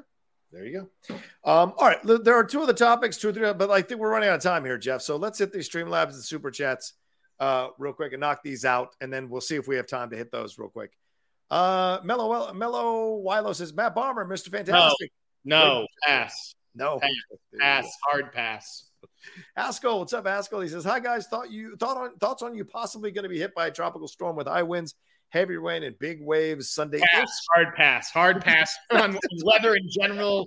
We don't like moisture here. Uh, no, listen, it could be fun to, to watch the rain, but I'll, I'll be happy for the rain. I won't be happy if it becomes a hurricane, a devastating hurricane. And it has been decades since we had something like that in Southern California. Peter said, "Have either of you had a review used on advertising?" Uh, yes. Uh, Jeff, have you? Yes. Yeah. Uh, I've been on a f- you know a few billboard you know ads, billboard stuff, stuff like that. The most prominent one is the one I have in my childhood bedroom, which is uh, Patriots Day. Oh, The movie America needs right now. Patriots Day, starring Mark Wahlberg. Big Wahlberg. It needs it. America, the whole country would all benefit if we could watch this one movie. Uh, yeah, I'm very proud to say that the my little outlet has been used a couple times, and uh, the most prominent one was for Top Gun Maverick. I was very blown away to be used in the TV commercials for Top Gun Maverick. Have my name and the outlet credited. That was a very special thing for me, for sure, because I love that movie and I love uh, Tom Cruise. He My comic plan, ghoul. Put it on the poster. yeah. My comic plan says if I were Rachel Zegler's agent, I would tell her to shut up. You're literally ruining your movie and career. Shake my head. I, I feel like the publicists are telling her not to say these things, but Rachel's going to be Rachel, you know? Why are, let me ask you this. Why are we even doing interviews for Snow White right now? I I know it's not coming out till next G. Why? Fair. Fantastic says, "Hey guys, I'm a quasi moviegoer, and if I need info whether to see a movie or not, I use my YouTube hosts that have a similar taste to my own, like John Rocha, Jeff Sneider, Jay Washington. Have a great day." Oh, thanks, Fred. Fredtastic, I want you to. This is your homework assignment. Challenge yourself. Find someone who doesn't have a similar taste of your own and give them a chance. Ooh. I try that; doesn't always work. Terrence, uh, Terrence Break, Tolerance Break says, "What's up, John? Thoughts on the Rachel Zegler drama? We commented, we yeah. talked about it 20 minutes ago, so uh, uh, rewind back in the show uh, and watch that. And uh, let's hit these uh, Streamlabs that have come through as well." Um, bu- bu- bu- uh, yeah, Greg Mont says it's funny to think that if any DCEU film came out in the 80s or 90s, as they look today, would be considered classic films. DC films always feel 10 years behind the curve in storytelling. I don't know. Were they behind the curve in 1978 when they did Superman or in 1989 when they did That's who. Batman? I don't think they were behind the curve always. So I, I don't know where you get that. from. Yeah. Uh, Tim says with Iger saying Marvel is going to put out less content and focus on quality over quantity, what are the odds that Blade doesn't get made? Jeff, is Blade going to get made? Yes. um, look at what is what what genre is doing well right now at the box office. Uh, horror. So why would you not make your one vampire movie? I mean, Good point. this is a no-brainer. Um, and Blade is also supposed to be cheaper than the others. I mean, Right. you're not. I don't think you need to pay for fucking beaming lights in the sky and all that shit. Like this is a Blade movie, so it, it could be a little bit more grounded and, and practical. Should be cheaper, and you have a two-time Oscar nominee and diversity in front. You know, like uh, ma- do it. I would do it. If you lose the director, go look at the Philippou brothers There's from Talk to Me. They'd be interesting. Uh, Greg Mont said, I did everything right. A Coen Brothers Oliver Stone escape movie about Trump trying to unlose the 2020 election. LOL. Yeah. Uh, Love says, How about James Caviezel playing Reed Richards? LOL. He's a good-looking guy, Jim Caviezel. Uh, yeah. Dangerous, though. Yeah, no, I, I don't. I don't see him being cast in any big studio movies anytime Marvel, soon. Marvel ain't going anywhere near that guy. excited for you. Yeah, Dave Bowers, one last one says Oppenheimer was huge, Napoleon garnering buzz, and Marty directing Killers of the Flower Moon. Are we seeing a mini revival of the historical epic? I hope so. Yeah, that's a great question, Jeff. Are we seeing a mini revival of history of historical epics? Uh, yeah. I mean, I guess, right? Yeah. I, I, I, I much prefer a director getting a big canvas like that than Hmm. like something like Dune. Yeah, fair. It- it- I mean, it could be Napoleon, depending on how Maestro is. It could be Maestro, Killers of the Flower Moon, and Oppenheimer all battling to win, not just be nominated, to win a Best Picture. And that's a hell of a foursome if all four of them are incredible, you know, so, regardless of what Jeff's heard about Maestro. Um, yeah, go ahead. What were you saying? No, I'm, I'm, I'm done. I mean, do we want to just do some reviews and wrap up? Yeah, yeah, let's do it. All right, go ahead. What do you want to review? Well, did you see Strays? I did not see Strays. I'm seeing it tomorrow in the morning because I uh, the screening was the same time. As Strays last night. Excuses, excuses, John. Strays was hilarious. Okay, I really had you know I had modest expectations for this Yeah. movie.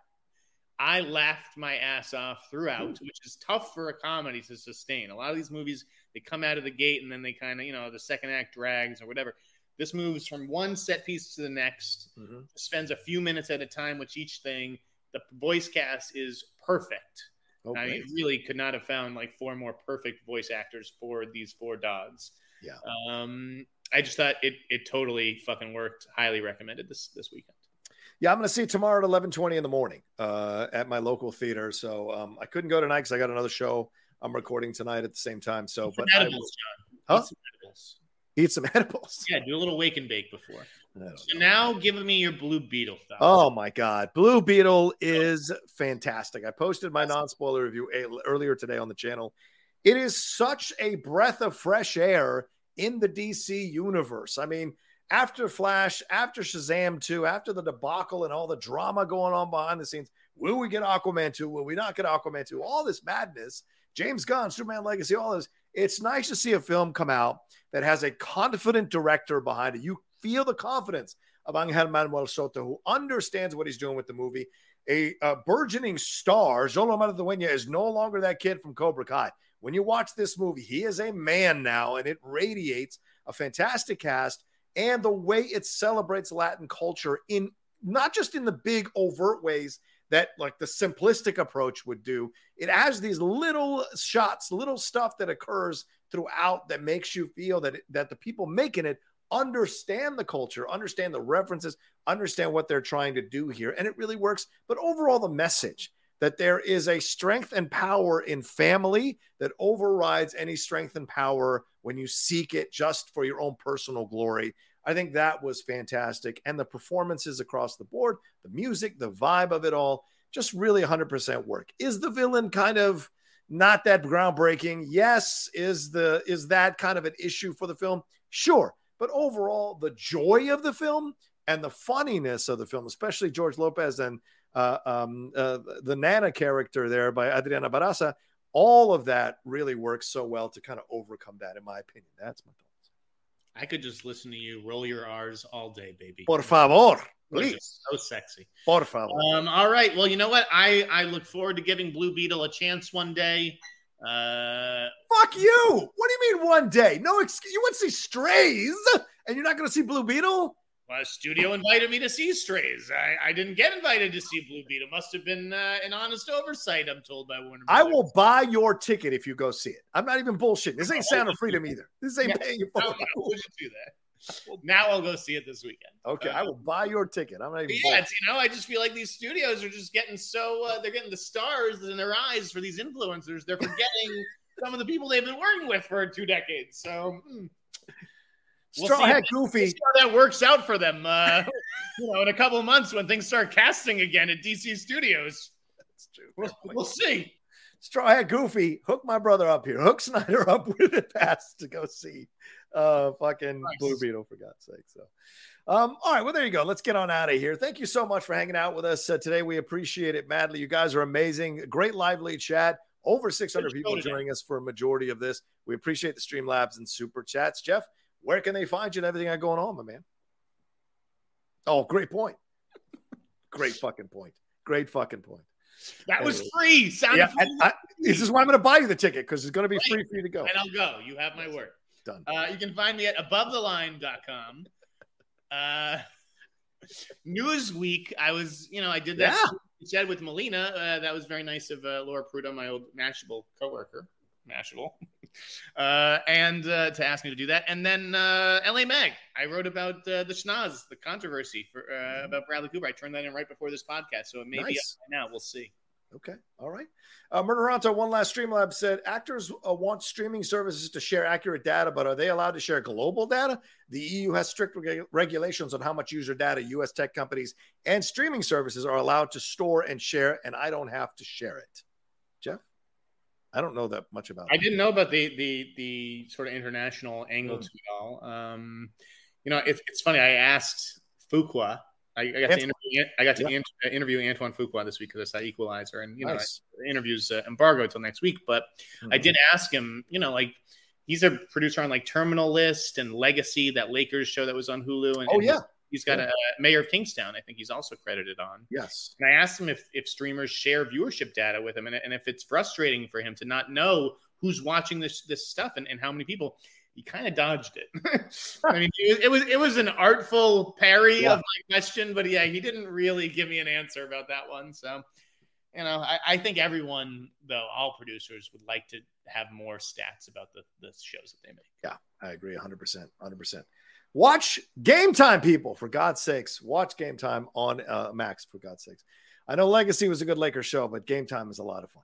All right, as for me, you can follow me at The Rocha Says on Twitter, Instagram, and TikTok, The Outlaw Nation on Twitch. Um, as I said, my Blue Beetle non spoiler review up on the channel now. Tomorrow, the Geek Buddies, and then Jedi Way with Laura Kelly and I are coming very soon as well. Get you ready for Ahsoka popping off, what, next week? Yeah, next week, I guess. Uh, two episode premiere. So look for that episode coming up this weekend as well. All right, you guys are amazing. Thanks so much for hanging out, and we'll talk to you next time with another brand new episode here of the Hot Mic. Peace.